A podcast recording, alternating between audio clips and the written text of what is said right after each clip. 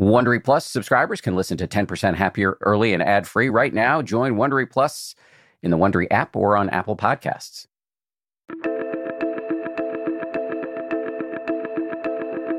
This is the 10% Happier podcast. I'm Dan Harris.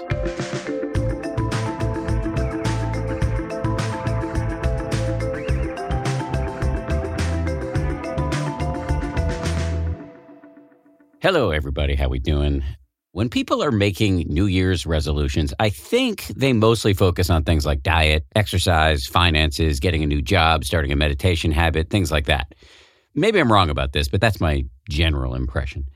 We live in an age of optimization. People are tracking their calories, tracking their sleep, tracking their meditation streaks, tracking their heart rate, committing to arduous diet and exercise plans.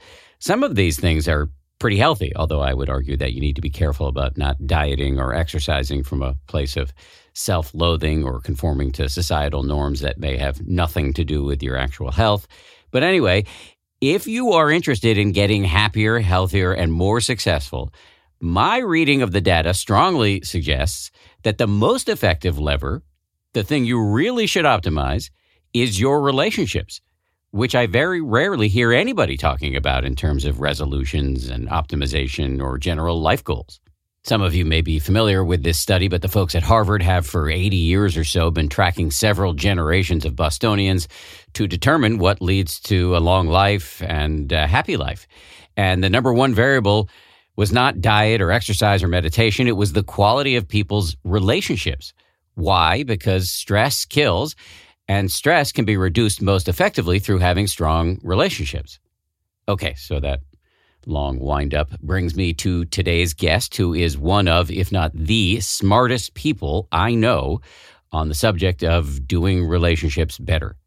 Esther Perel is a psychotherapist and best-selling author. She has a therapy practice in New York City and she serves as an organizational consultant for Fortune 500 companies around the world. Her TED Talks have more than 40 million views and her books, Mating in Captivity and The State of Affairs, are huge bestsellers. Esther is also the host of a hit podcast called Where Should We Begin? In this conversation, we talk about why accountability and generosity are so important to her personally, how she handles competing needs in her life when it comes to relationships, how to make real connections in an age of artificial intimacy, how to handle conflict, what to do if you're an introvert, and one thing you can do right now, today, to make yourself happier. This is the first part of a big New Year's series we're doing, which we're calling the non negotiables. We've compiled an incredible list of people we asked one simple question What are the must have practices and principles in your life? I was a little worried when we started doing these interviews that everybody was going to say the same thing. You know, I meditate and exercise or eat right or whatever. But I've been very surprised how asking this simple question so often leads to fascinating and surprising areas. We've got a great lineup. Today it's Esther. Friday it's Bill Hader, the comedian who talks about creatively channeling his anxiety. Next week, it's meditation legends Jon Kabat-Zinn and Pema Chodron, and then Bryan Stevenson, the civil rights icon, who talks about how he perseveres no matter how hopeless times seem. This show is brought to you by BetterHelp. I got to tell you, I feel so much better when I talk about my anxiety instead of keeping it bottled up. There's an expression that I first heard from the great researcher and also Zen practitioner Robert Waldinger never worry alone. Our temptation many times is to keep it bottled up, but the data really show that the people who do the best in life, who live the longest and are the happiest, have strong relationships with people with whom they can talk about whatever's going on in their lives. And for me, therapy is part of that. If you're thinking of starting therapy, you might give BetterHelp a try. It's entirely online designed to be convenient, flexible, and suited to your schedule. Get it off your chest with BetterHelp. Visit betterhelp.com slash happier today to get 10% off your first month. That's betterhelp, H-E-L-P dot com slash happier.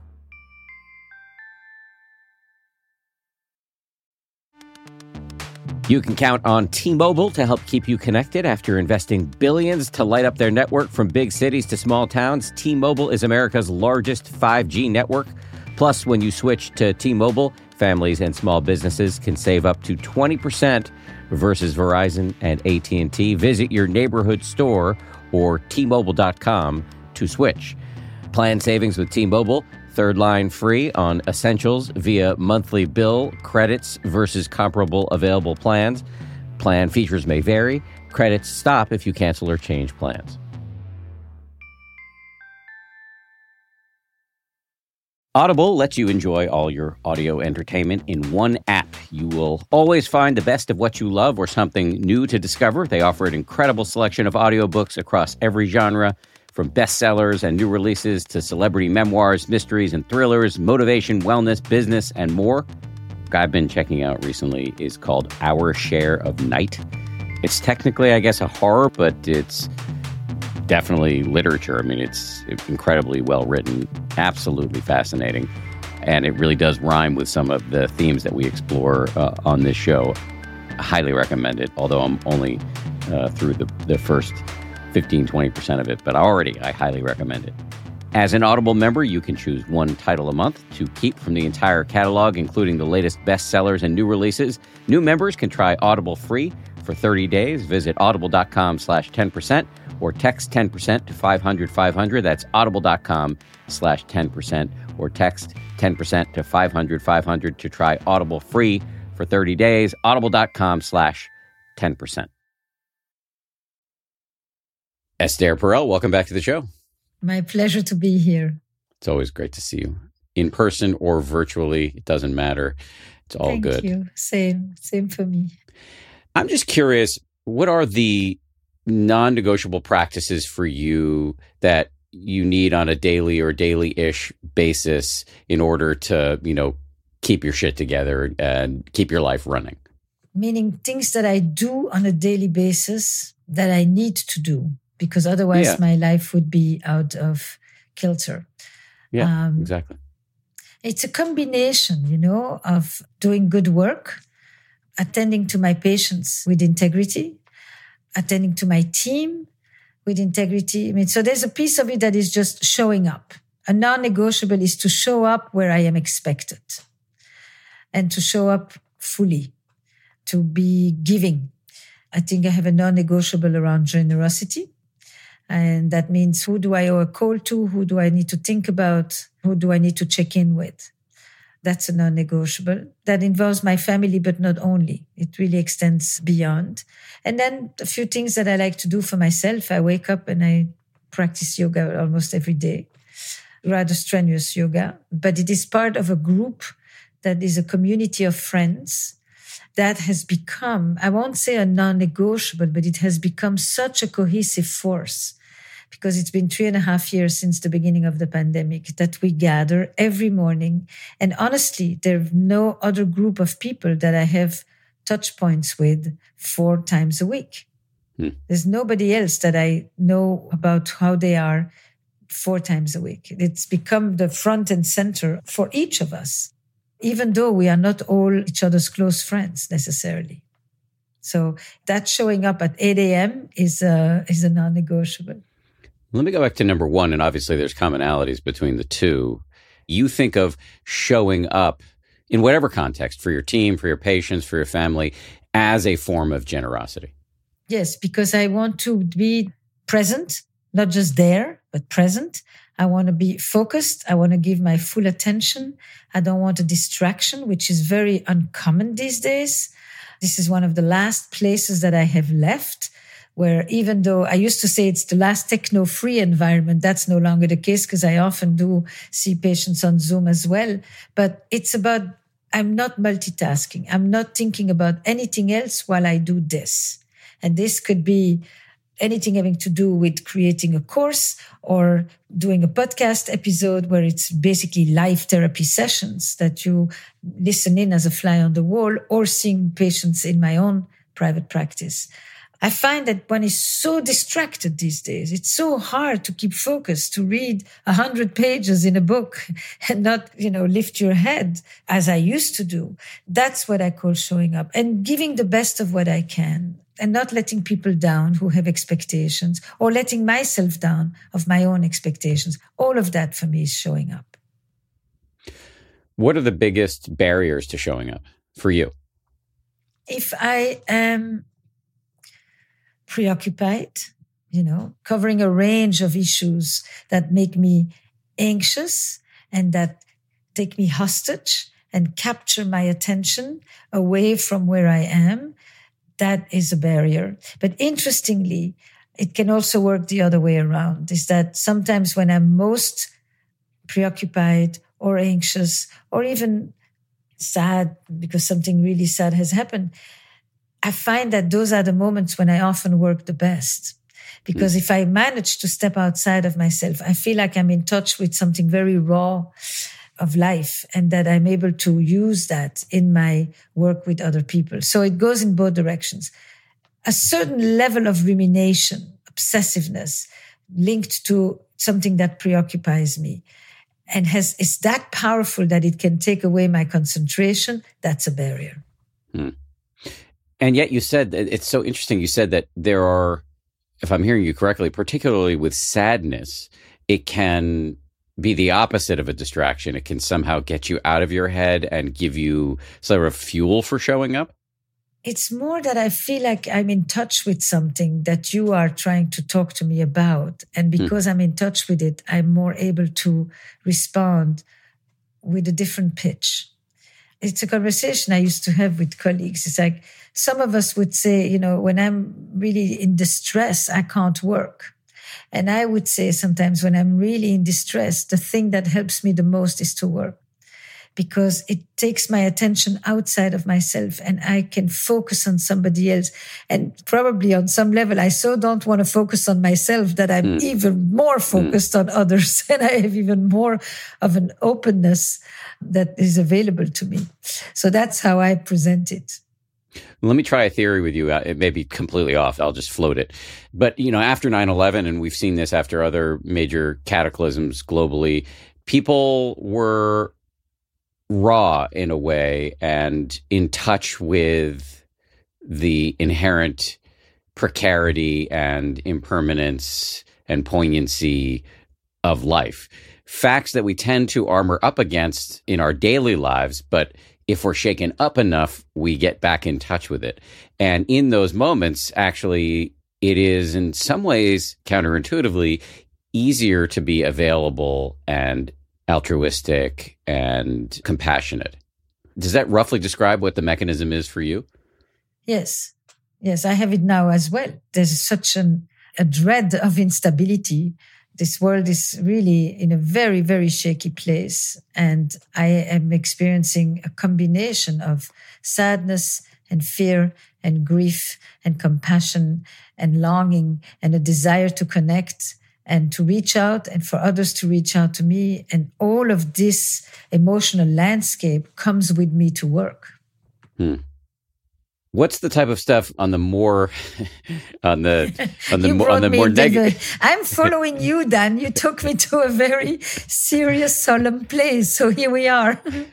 I'm happy to go wherever this dance leads us. Um, I'm curious. You said before that if you're preoccupied, that actually can take you out of the room for your family, friends, patients, team members.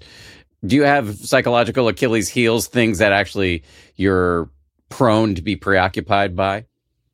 Oh, I think a very easy one would be if something is going on with my kids. Mm. You know, that's like number one. You know, you're only as happy as your kids are happy. So I have memories. It's not happening so much now, but I have memories of, you know, I can barely focus because I am thinking about what the Smurfs are dealing with. that's an easy preoccupation. Health matters health issues, my own or people that I love. That's a big one. There's a way in which it's a contradiction, okay? And it works on both sides of the contradiction. When my inner world or my world, my life is not stable, it's more challenging to provide stability for the people I work with. On the other end, when my world is unstable, it opens up gives me access to a range of emotions that I'm not necessarily in touch with on a daily basis. And that range of emotions does open me up to working with a level of depth that I often think is even bigger than the one I strive for in a regular day. Yeah. Does that, do you relate to that? Yeah, I mean, I do. I mean, I, I, think about when something happens in my little world or in the world writ large that is destabilizing, it puts you back in touch with the fundamental, sorry to use this word again, non negotiable realities of life, which mm-hmm. is that this thing moves fast. There's no guarantee that the next breath is going to be successful for you or for anybody you love. And the ground beneath our feet is not as stable as we would like to think. And we spend a lot of time and I think are in many ways programmed for denial of these underlying realities. But when they become salient, there is a kind of, I don't know if I love this word, but like a tenderness that is available. It is. It is. It's a fragility it's a tenderness that is a response to an awareness of the fragility of things. So you, you want to protect it. You know, you feel suddenly that things can really go wrong. mm-hmm. So you, there's a cherishing, there's a, a holding the fragility, and that is a tender expression. Yes, I think so. The other non negotiable you listed at the beginning of the conversation was yoga. Mm-hmm. And I noticed a commonality between the two things you listed. The first was showing up, and the second was yoga. The commonality, at, at least one of them, is that both involve other people. Yeah. It's not, these are not solitary pursuits. Correct. Correct. Because my life is more organized with the presence of other people. I'm very well aware of that. And there's a level of accountability.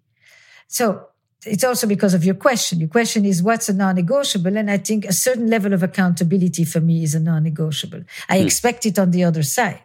So that's a word we haven't used, but in effect, it's a lot of what I'm talking about, right? So this yoga group is a thing I would like to, if I could package it, I would sell it because it's been an amazing experience. You know, it starts in the pandemic. I realized that I'm really not somebody who's going to have discipline by myself because I need social accountability. And I'm also not going to go and buy classes online. That whole thing doesn't work for me. So I start to talk with one or two girlfriends and I say, why don't we do it together? And then I say, okay, I'll lead. Of course, I'm not a teacher at all, but I've listened to my teachers for enough years that I can repeat even what I can't do. Anyway, we are about 15 or 16 now. We're not always there at the same time for every class, but we meet four times a week. We just met this week on the roof of one of us and, you know, just to gather. Some of them had never met in person. And literally imagine four times a week as you wake up, it's basically among the first things you do and you meet these people and you discuss various things of life. And then 10, 15 minutes later, we get going and we are serious. And there's five teachers amongst us, four of them that are really you know, trained and licensed. And it becomes this incredible cohesive force. It's an intergenerational group that spans from 30 to 67. Babies were born, parents passed away, you know, relationships broke up, relationships began. I mean, it's an unbelievable thing. It's really a novel, actually. It's a beautiful mm. novel to write. Mm. And because the characters are hilarious. And we were this week literally saying, what makes this an interesting group? And it says all of this. It's the different generations. It's the different backgrounds. It's the serious and fun, the light and heavy, the, the mischievous and the solemn. It just inhabits so many, you know, nuances and in that lives this hour and 15 minutes of intense, dedicated yoga that has literally changed. None of us were serious practitioners before, but we had nothing to do during the pandemic. So here we are, you know. So we became devoted to this thing. And it's communal, it's supportive, it's remote. We do it on two continents. Sometimes people get to meet in person and practice it's like an amoeba. It's just a very interesting, flexible shape of a group that has become, without any planning, a very important stabilizer in many people's lives. Hmm. That's the best way to describe it. And you can do it with a movie club, a book club, a yoga club. It doesn't matter. But there's something about the frequency of it. Because when you're younger, you're in college or you're in, you know, at work with people that you see every day, the friendship is built around sharing life together. But often later on, your friendships are the people that you meet to talk about your life too. But it's not the people with whom you experience the most amount of time. You don't see them at school, you don't see them at work. So you see them at dinner. And this thing has switched that around. You can actually, you know, share life without having to just retell life. Long explanation for a thing that, but because I literally went to the group this week, so I had a lot to say about it. Long explanations are welcome here. and I think it's really fascinating what you're pointing to. And it reminds me of one of my favorite Esther isms, which is the quality of your relationships will determine the quality of your life. And it is therefore very important to nurture relationships in many different contexts so that you have people you can march arm in arm with through this very unstable and precarious situation of being alive. Yeah. So I imagine some people listening to this might think, well, I'm not a Esther Perel. I don't have as many friends. I don't have access to so many interesting people. Maybe I'm lonely. We're in the middle of an epidemic of loneliness, or I work remotely. I don't get to meet that many people. How do I start this thing? Yeah. I started with one person. I said, you know, I'm having a hard time doing this alone. How about you? This could be I'm having a hard time going out of the house, taking a walk, running, whatever it is. I'm having a hard time doing this alone. Many of us lack that kind of motivation. But if somebody waits for you, it gives it a secondary meaning. The meaning is no longer just the activity, but the person you share the activity with. You know, and then constantly people say, there's somebody who wants to join. There's somebody who wants to join. That's how this thing grew. They, they all start by being people that are my friends, but it's also because I'm very interested at this point, especially talking about the loneliness epidemic, to create situations that are not artificial intimacy. That's a thing that I'm very preoccupied with. Real life, flesh, present. That's why I also started with the showing up and adult friendships. I think that friendships were tested during the pandemic. Friendships are being tested right now in this acute period of polarization or period of acute polarization is more even correct. And what does adult friendship represent? You know, families often disintegrate and friendship, it's the first relationship we choose freely when we are little and it remains the most reciprocal relationship throughout.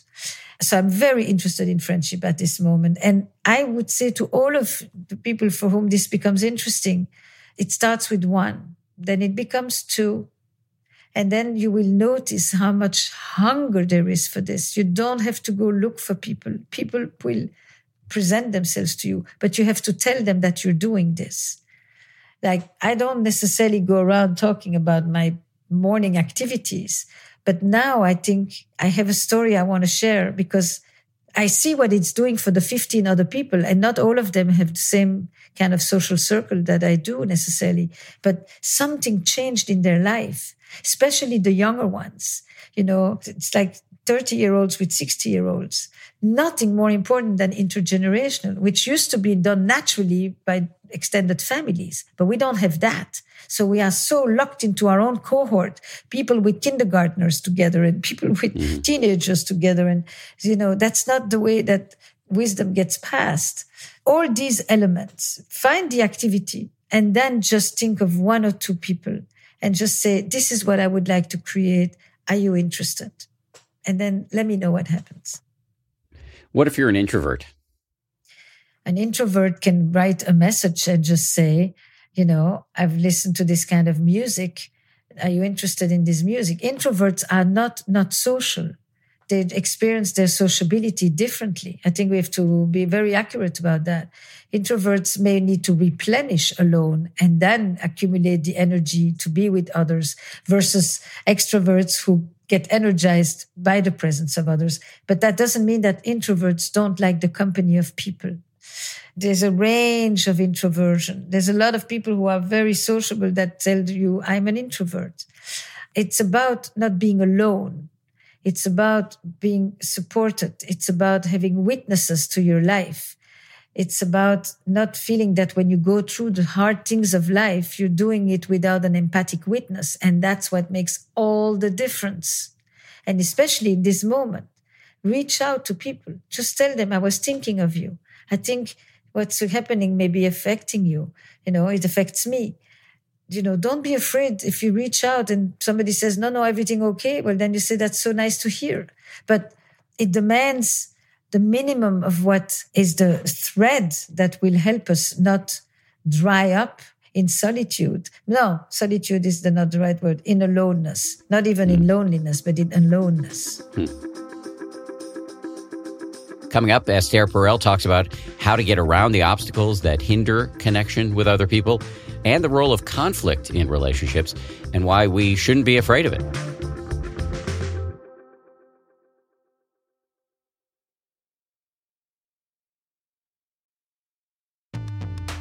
The weather is getting warmer. Time to ditch my jackets and sweaters for shorts and tees. I used to waste my money on clothing that would only last one season. That was until I found Quince. Now I've got high quality pieces that never go out of style that I will be wearing year after year. Quince has all the seasonal must haves like 100% European linen shirts from $30, performance polos, and versatile flow knit activewear. The best part all Quince items are priced 50 to 80% less than similar brands by partnering directly with top factories. Quince cuts out the cost of the middleman and passes the savings on to us. And Quince only works with factories that use safe, ethical, and responsible manufacturing practices, along with premium fabrics and finishes. I just made a big order at quince.com. I got two pairs of sweatpants that I've just had for like a week and I already love them. I'm wearing them all the time. Sweatpants are a huge deal to me uh, because I work from home and I want to look reasonably good, you know, in front of my wife and stuff, but uh, I want to be comfortable. And uh, the Quince sweatpants uh, do the trick. For me, the bottom line is uh, they've got good looking stuff at low prices. Not a bad recipe. You should go ahead and upgrade your wardrobe. Go to quince.com slash happier for free shipping on your order and 365 day returns. That's Q-U-I-N-C-E dot com slash happier to get free shipping and 365 day returns. Quince.com happier.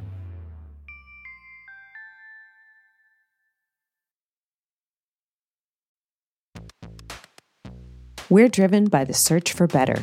But when it comes to hiring, the best way to search for a candidate isn't to search at all. Don't search, match with Indeed. If you need to hire, you need Indeed.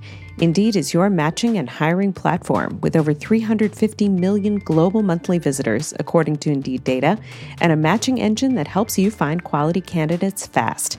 Ditch the busy work. Use Indeed for scheduling, screening, and messaging so you can connect with candidates faster. And listeners of this show will get a $75 sponsored job credit to get your jobs more visibility at Indeed.com slash happier. Just go to Indeed.com slash happier right now and support our show by saying you heard about Indeed on this podcast. Indeed.com slash happier. Terms and conditions apply. Need to hire? You need Indeed.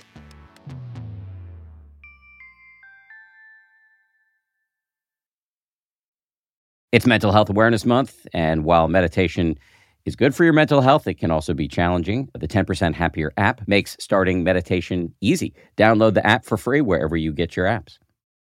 Just to build on that, and this is about me interviewing you, so I won't say too much here, but I had an experience where two years ago I retired from my job as an anchorman at ABC News, where I was working on the weekends.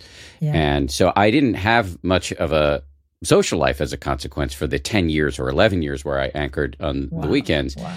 And simultaneously, there was a pandemic, as we all know, and my family and I moved to the suburbs where we didn't have any friends. And so when I retired, I found myself with these like empty, sort of blighted spaces on the weekends. And I mm, really had yeah. to kind of start over, you know, my wife and I together. What did you do? What did you do that you feel really made a difference? Yes, that's exactly where I was going. So, one is I just made it clear to everybody, old friends and new, that I was available and that I was in yes mode. And if there was a party in the city and it involved me driving, I was still going to go and I was going to show up for things that my friends were organizing, the type of stuff I used to not show up for.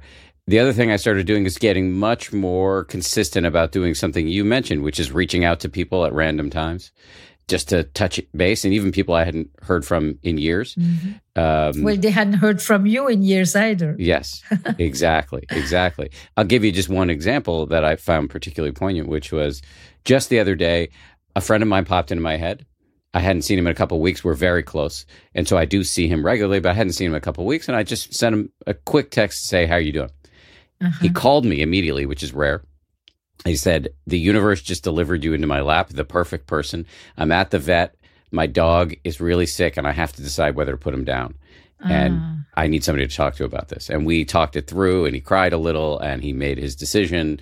And I just thought, uh, you know, I don't believe in anything metaphysical. At least I don't have any proof for it. But that's just an interesting example of how, if you get in the habit of being externally oriented, interesting things can happen. So just to not scare off the introverts, it's really not about being externally oriented. It's about staying connected. Yes. Yes. It's really about staying connected. And so many forces these days are hindrances, obstacles to connection, to real connection, food that feeds you, not artificial food. And it's a strange thing that that suddenly becomes the thing one is supposed to say in public, but it is so basic. And we are losing the basics because there is a social atrophy going on where we are lacking the skills for the situations that we need to, to face with people. You know, what are two situations that are very challenging for a lot of people in relationships? One is to ask for help, which your friend did. And one is to disagree. I've been spending a lot of time thinking about conflict these days, you know, and how people stay connected with people they disagree with, or they have divergence of opinion, or they have different values, or that whole set of things reinforced by the political situation of the moment. But it's happened already before. So conflict and help are two essential challenges, you know, big topics of relationships. And one of the things that helps them the most is the one-on-one connection. Hmm. And so it's a beautiful thing. A, that you just spontaneously reached out. B, that he just said, Oh, just in time, someone for me. And that he then said, I need you. And then that he made his decision with you and that he could process the immediate emotion surrounding the decision with you. And you will never forget this. Mhm. Neither of you will never forget this moment because he will remember the day he had to decide about letting go of his dog. And therefore, that's going to associate in his memory with you. And that's going to associate with this friendship that he had. And this is how we live not feeling alone. What helps us not feel alone? You know, there's the concept of object constancy, right? When you're a little kid and you drop a toy, and for the first time you realize that the toy still continues to exist, even though you're not seeing it. And then somebody picks it up for you and then you throw it again. They pick it up, you throw it again. But you learn that you continue to exist even when the other isn't here, that you live inside of them. To be internalized by other and to internalize others is the fundamental fabric of connection that helps us not to feel alone in the world. On a big level, alone, I'm talking. You know i'm all alone. Of course we are alone in front of death and you know there's that truth. I know that answer but there is the aloneness that is fundamental aspect of life and then there is the psychological reality of aloneness. And that is what you experience with your friend. He lives inside of you. You thought yeah what's happening? And he took the hook and went with it I love everything you just said. And to get back to the question you asked before, like, what have I done? And therefore, Yeah. what can one do to kind of make up for the social atrophy that the culture is in many ways imposing on us? Another thing that comes to mind related to what you just said is I don't know if I would have been able to crystallize this until we got into this conversation that I kind of want to be the person that other people talk to when shit's going wrong. It feels so good to help others Yes. It does. You don't have to be a therapist. I do this for a living, but it really feels so good. You feel honored when people come to ask you. Not always, but sometimes you just feel like, I'm so glad that I'm the person you're thinking about. I'm not talking about all the help that we need to dispense that we didn't choose. I have that too. But this type of help that you describe, to be the one that one reaches out, you're the one I can talk to about this. Wow, that's a compliment I wish many people should receive. for me, a key learning within this, and I'd be interested to see whether you agree with this, is that I don't need to fix any of these problems. I just need to, as Brene Brown says, sit in the dark with them. Absolutely. Absolutely. You know, the definition of trauma is not the thing that happened to you, but it's the fact that it happened to you without the presence of an empathic witness. Hmm. So many times, you know, we will figure out what we're going to do, dog or something, you know, we'll, we'll sit with it. Ultimately, in that sense, he is alone. He is the only one making the decision and your friend is the only one who's going to live with the consequences of his decision. In that sense, he's alone. But he's not alone because he can share it with you. See, it's this both end. And your presence changes his experience of this whole process. That's how you live with both of these realities at the same time. Being connected while you are alone in making a decision, but you're not alone in the decision. It's, it's so I like what you say. And is that a new discovery for you that you like people to turn to you? I think I've felt this way for a while, but I didn't really, I wouldn't have been able to articulate it so clearly had we not had this conversation. So, what is it that we said that made that clear for you? You're asking for a level of recall that I am currently unable to achieve. I think it's just something that's been bubbling in the background of my psyche for a while. And it, I said it to my friend too. You know, he expressed some gratitude, and I was like, look, we are really close friends. I'm going to play to the whistle with you. In other words, I'm going to be friends with you until the game is over. Mm-hmm. And so, whatever is coming up, I'm your guy. Like, you can call me. And I feel that way about a significant number of people in my life. And that's a good feeling to have. Do you call them? Yes. Yes. I take very seriously what I'm, I, am sure you know, Dr. Robert Waldinger, the guy from Harvard. Yes. Uh, but you should say who he is because it's one of the most extraordinary studies. Yes. So this study, well, you want to describe it? You're more familiar with this than I am. I mean, it's one of the longest studies done on men specifically and on the social life of men. You know, for six decades, I think he has been doing this study, right? About 60 yes. years. Yeah. And the most important piece of data or information is that the majority of these men, when they talk about quality of life, happiness, fulfillment, satisfaction, etc., will emphasize one thing above all, and that is their social connection. The quality of your life depends on the quality of your relationships, or the quality of your relationships determines the quality of your life. Turn it in every direction. um, it's not their work, it's not their achievements, it's not their money, it's who cares about them and who do they care about. That's how I would summarize it. What would you have said?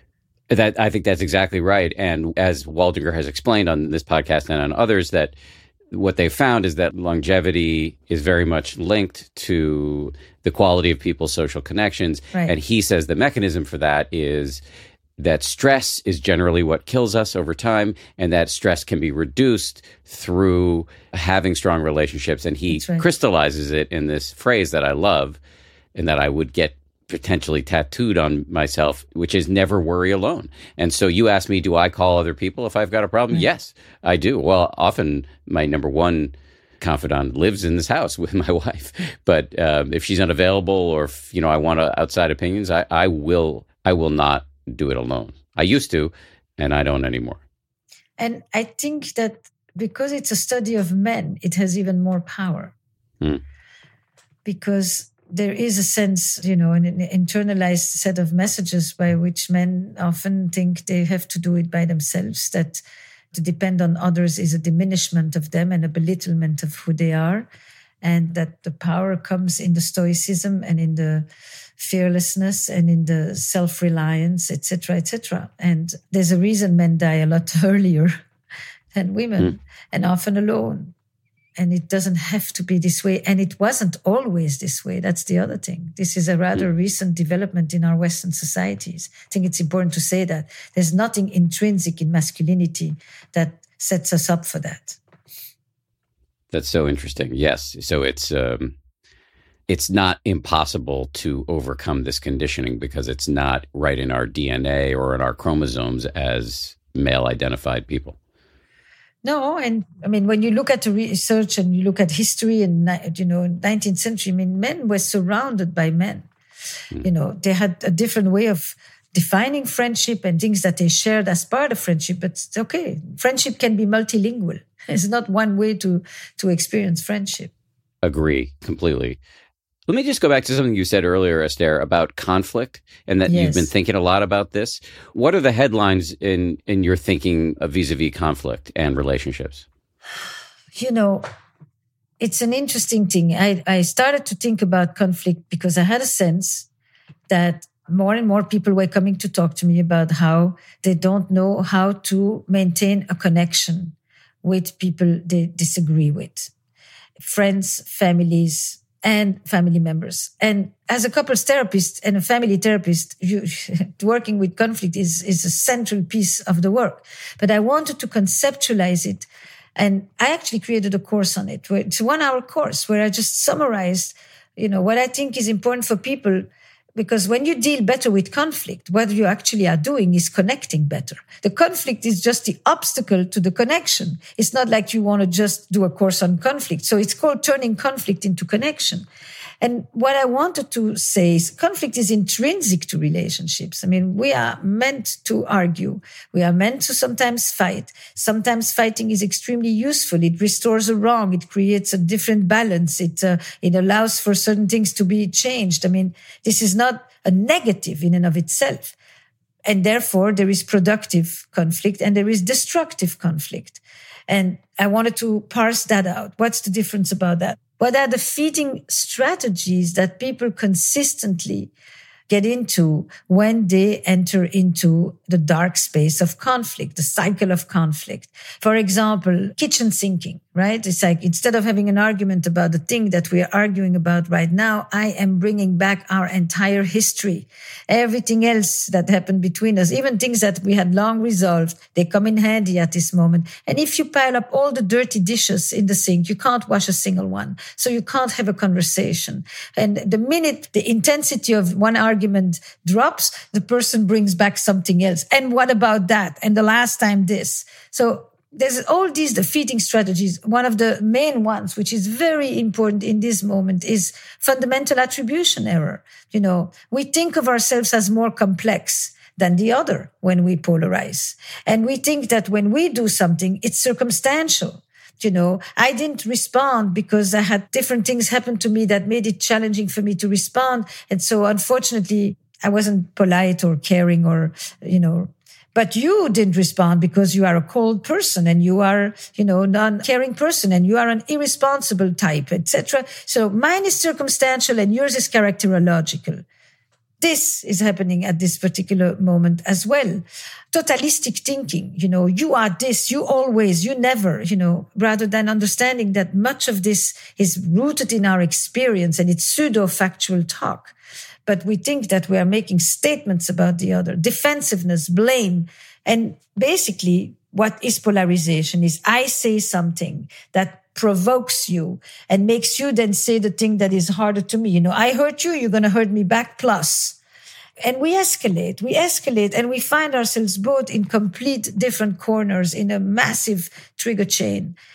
And this happens in intimate relationships and this happens in families. And this is happening now on the vast social landscape of our countries. And I just thought, you know, if I can do something on the micro, maybe it can have some effect on the macro, you know, but helping people save themselves from these cycles, it's probably one of the most challenging aspects of our work Hmm. and one of the most important aspects of our work.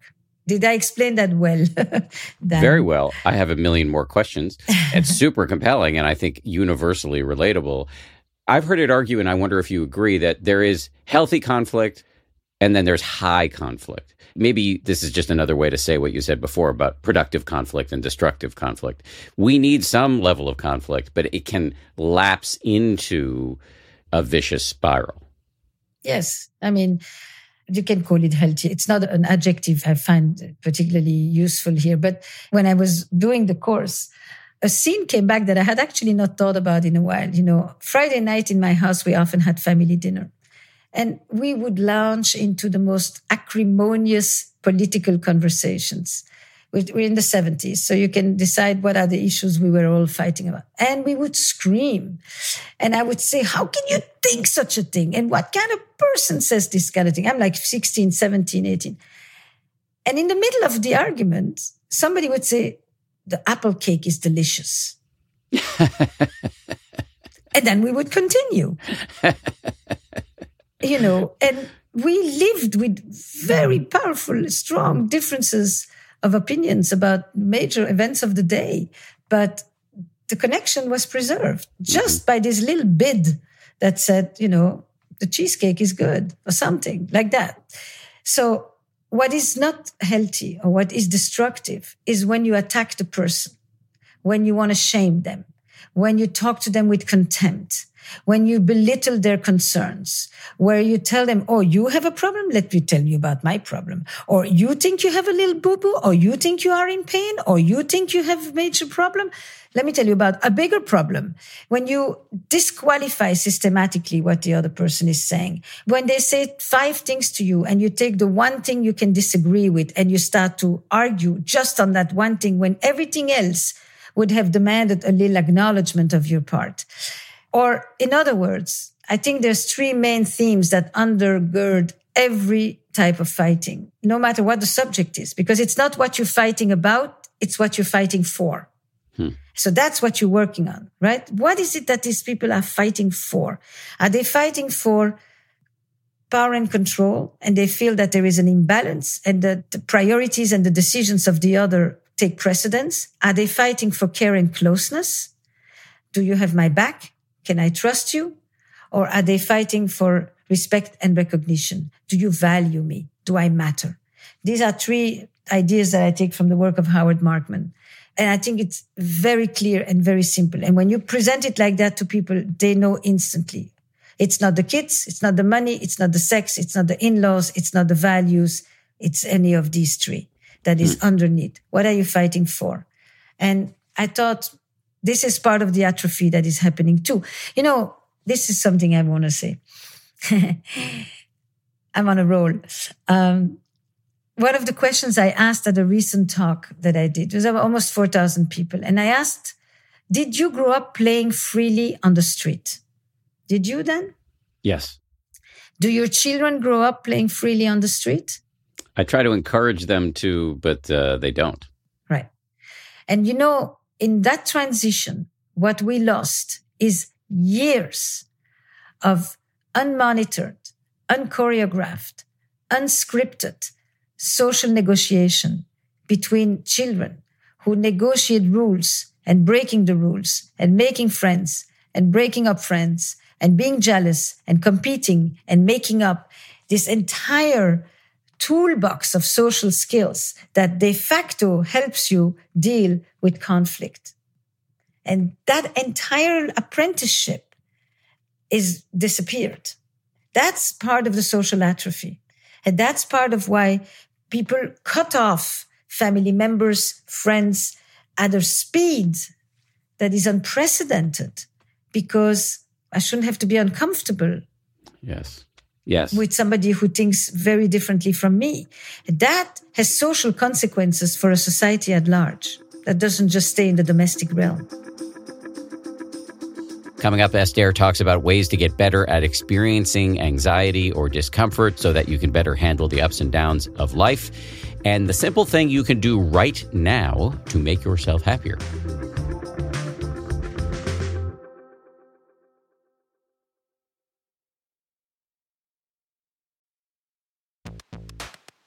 I love cats. I make no secret of that. We've got four cats. But here's the thing about felines they poop a lot.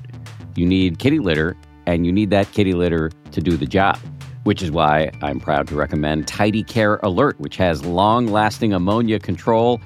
So your house or your apartment or your yurt or wherever you live does not smell like you have four cats or however many cats you happen to have. No judgment here. It's low dust and lightweight, which means no lugging heavy bags of cat litter up the stairs, and it's from the brand most often recommended and personally used by veterinarians. Tidy Care Alert uses color changing crystals to detect potential concerns and help put your mind at ease. Let Tidy Care Alert help keep an eye on your cat's health.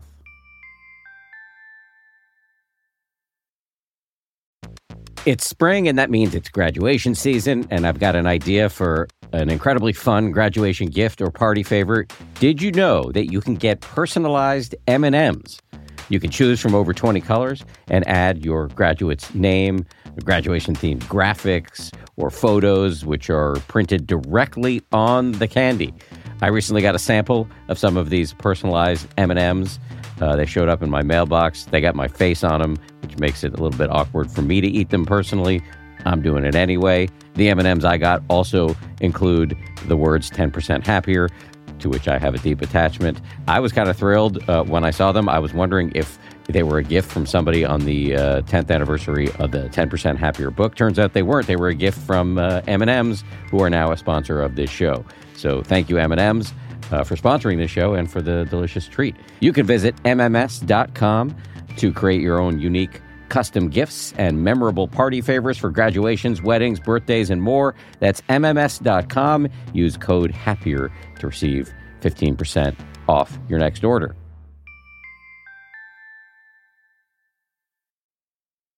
I did an interview recently that has really stayed with me with this Dr. Rosmarin, who runs the uh, Center for Anxiety at Harvard. I like to joke mm-hmm. that that's probably not the most fun place, the Center for Anxiety. Um, but his one of his theories, and you just touched on it, is that part of what's driving this epidemic, never before seen levels of anxiety, is not that the world is in any way less safe, because by every objective measure, it is safer. We are wealthier. We're more educated than it's ever been. But what's happened is this diminution, this atrophy in our willingness to be uncomfortable. And so any little pings of anxiety, mm-hmm. we tell ourselves that we've got a big problem as opposed to understanding, well, that is just part of being alive. Right. And I think that one of the things that is contributing to that is that we are basically often today experiencing from very early on a type of assisted living. Hmm. Right? We have a set of predictive technologies that are telling us how to get somewhere and what to watch and what to listen and who to date and where to shop and everything shows up. And every one of these predictive technologies has a goal, which is to remove friction, to remove obstacles, to remove discomfort, to make it smooth and polished. Mm-hmm. And that has had an incredible effect on levels of anxiety because life is filled with uncertainty and discomfort and friction and obstacles. And if you develop a sense that things should be like that without anything disrupting you and you get lured into it, when things happen, you do not know how to handle it. So we know that there is an increase of anxiety that is a direct consequence of the inability to tolerate uncertainty, to tolerate obstacles, frictions, and the lack of practice. What you describe is the fact. What I'm trying to ask myself is where does it come from and what contributes to this? There's never mm. just one thing. I'm giving you one example because it's one of the most salient ones artificial intimacy also contributes to that high rise of anxiety because you live in a situation, you know, here's the script. I'm talking to you. I'm saying something really important to you. And I hear you say, uh huh, uh huh. And I know that you're doing something else. you're texting someone else or you're multitasking. And I'm sharing something important. And I'm having this experience of, are you there or are you not there? Ambiguous loss, we call this. Ambiguous mm. loss makes people feel very anxious too, because you don't know, are you with me or are you actually not with me? So there's a host of different situations like that in our social life, living at this moment that contribute to this heightened anxiety or to the inability to tolerate discomfort. We only have a couple minutes left, but if there was one or two things that you could recommend to people to get better at experiencing discomfort and anxiety so that they can fortify themselves for the inevitable ups and downs of life, what would those be? I think your line about don't worry alone is crucial. You know, that thing that I said, number three, when you asked me uh, the non negotiables, who do you owe a phone call to?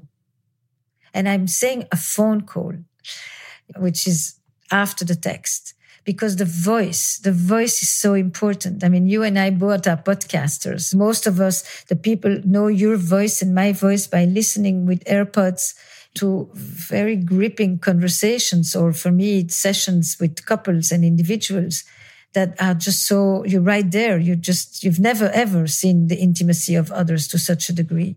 So I say to people, call. The voice is the first thing we develop in utero. it's an important aspect of our connection and of not being alone, if you can. Who do you owe an apology to? That's another big one. Who do you want to take a walk with? Just basic things like that. So I am a major promoter of social interaction. It can be, you know, who do you want to go to a live concert with? When you buy tickets for a concert, buy two. Or this is an interesting thing. When I did this talk in London that I just mentioned before, I asked people to stand up if they had come alone. And I was really amazed. A third of the audience came alone to an mm. evening on relationships. Hmm. And I thought, wow. And then I said, all of you sitting next to someone who is standing, please introduce yourself and make sure that they don't leave the way they came as the new kid in the class. So it's about engineering these kinds of interactions. You know, I was coaching a patient of mine and a group of young people. I said, you're going to go out. Why don't you check who's having dinner plans? People may often be busy three weeks before, but they're not busy the day of. It's an amazing thing how many mm-hmm. people are going to spend the night at home. Mm-hmm. Who wants to go have a bite? You don't cook, just bring people, four people into your house and just each one bring something or cook together. Nothing has to be fancy. We did a whole study on families in Ukraine and mothers in Ukraine a couple of years back. And what was so interesting is that what did people want the most to help them with their anxiety, with their sense of dread, with the war that was raging around them? is to come together in a kitchen, cook and talk as they cook. Don't just talk. Do something with your hands. And if you can do something with your feet, be in motion because then the body processes this and it discharges some of the tension and you can co-regulate together as you are in the kitchen or as you are on a walk. So it's these touch points that I think are crucial for our basic well-being at this moment. I mean, I can go on and give others, but I spend an enormous amount of time telling people to do these little motions. And then I say to them, just send me a text with a check. So I know you did it. if you want to tell me more, go ahead. 99% of the time, people just send me even a smiley just to say, this was such a good idea. I would never have thought about it. You're going swimming, call somebody. You're going to the gym, call somebody because there is always someone who needs the one who's going to go anyway in order to do the thing they want to do, but wouldn't be doing alone because they're on the couch and they're just saying, ah, not tonight. I don't have the energy. But I've never known anybody who went and regretted afterwards. Mm-hmm. I'm going to put some links in the show notes, uh, one to your conflict course and also to a talk that you gave at South by Southwest that you texted me a couple months ago that I just thought was mm. unbelievable. In that talk, you mentioned ambiguous loss and some of the detrimental impacts of having a friction free life courtesy of digital technology. I just want to say in closing here, and I hope you already know this, but I'm just such a massive fan of yours in person and professionally, and you're just doing the Lord's work. So thank you for coming on the show and for everything you do. It's a pleasure. It's always a real treat of a conversation. And I was on a roll. I love that. today. I love that. Thanks again to Esther. Absolutely adore her. Uh, we mentioned a couple of other episodes of this show in that conversation. As you may remember, those episodes were with Dr. David Rosmarin from the Center for Anxiety at Harvard and Dr. Robert Waldinger, who coined uh, what, what may be my next tattoo, Never Worry Alone. And we've put links to those episodes in the show notes for this episode. We've also put links to my earlier conversations with Esther. She's been a fantastic guest on this show a number of times. Before I go, let me thank you for listening. I really mean that go give us a rating or a review if you are so inclined. And most of all, I want to thank everybody who works so hard on this show. 10% Happier is produced by Gabrielle Zuckerman, Justine Davey, Lauren Smith, and Tara Anderson. DJ Cashmere is our senior producer. Marissa Schneiderman is our senior editor. Kevin O'Connell is our director of audio and post production. And Kimmy Regler is our executive producer. Alicia Mackey leads our marketing. And Tony Magyar is our director of podcasts. Finally, Nick Thorburn of the great band Islands wrote our theme.